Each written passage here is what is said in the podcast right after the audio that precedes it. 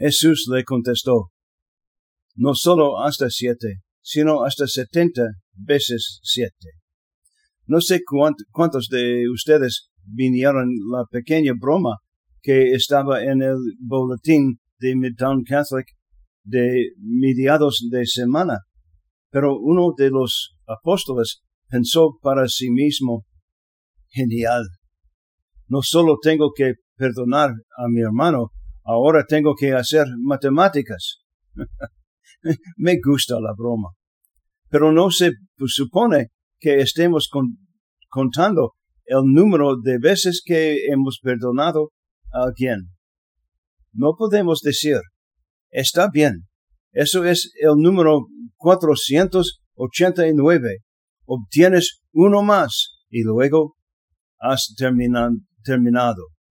La realidad es que Jesús estaba respondiendo a algo que Pedro dijo, donde Pedro ah, estaba jugando con las palabras con el número siete. El número siete y la palabra para jurar un juramento en hebreo vienen de, la misma raíz. La palabra significa estar en una relación de pacto con alguien más.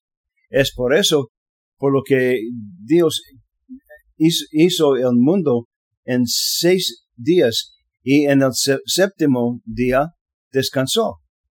Él estaba haciendo un pacto con la creación a través de la humanidad. San Pedro estaba tratando de invocar su conocimiento del pacto desde, desde una perspectiva judía y dijo en esencia, tengo que permanecer en una relación de pacto con alguien que me ha hecho mal. Jesús le está diciendo a Pedro que solo permanecer en una relación de pacto de no es suficiente. Cuando Jesús dijo setenta veces siete, le estaba diciendo a Pedro que estar en un pacto no es lo suficientemente bueno.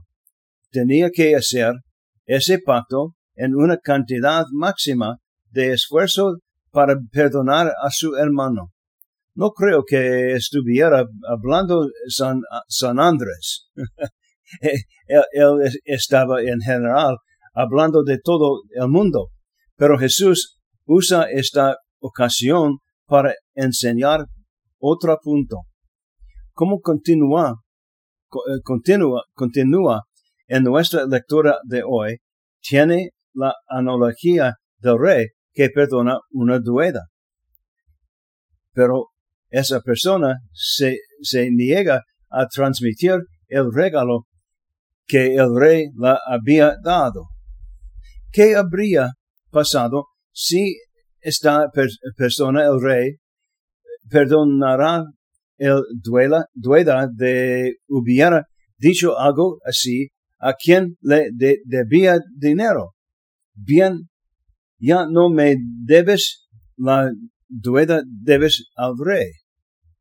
Y se habría alejado de, de aquel siervo que le debía una fracción de lo que le debía al rey.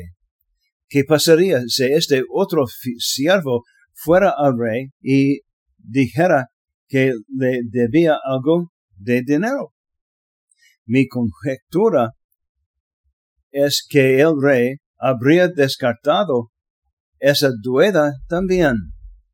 No eso es, eh, no es esto lo que Dios hace por nosotros podemos tomar todas las cosas que la gente nos ha hecho cuando pensamos que, eh, que hemos sido agraviados y en lugar de luchar para perdonar, decimos algo como esto. No me has equivocado, has agraviado a Dios, le debes. Y luego lo olvidamos. Sí, eso es muy difícil de considerar creemos que tenemos derecho a exigir justicia en nuestros uh, términos. Pero Pedro entendió que Dios nos estaba llamando a algo más. Él no es, nos estaba llamando a una relación, un vínculo de pacto que nos haría diferentes al resto del mundo. Pero Jesús dijo que incluso el entendimiento de Pedro no era suficiente. Tenemos que ir más allá. Y esta es la parte más difícil de la lección que Jesús nos presenta. Pero también nos muestra manera de hacerlo, confiar en el perdón del rey. ¿Qué te ha perdonado Dios? ¿Cómo se compara eso con lo que alguien más te lo ha hecho? Nuestros pecados contra Dios son ofensas contra Dios infinitamente bueno y santo.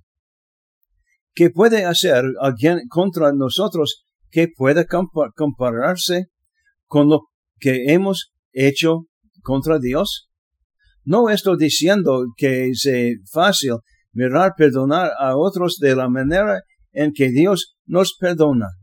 Tenemos un anhelo innato de justicia y cuando hemos uh, sido perjudicados, sentimos la necesidad de justicia más de lo que sentimos la necesidad de ofrecer misericordia. Eso es parte de nuestra naturaleza humana caída, pero no es nuestra naturaleza cristiana. La fórmula de uh, que Jesús da de siete veces setenta es un llamado a una actitud infinita de perdón.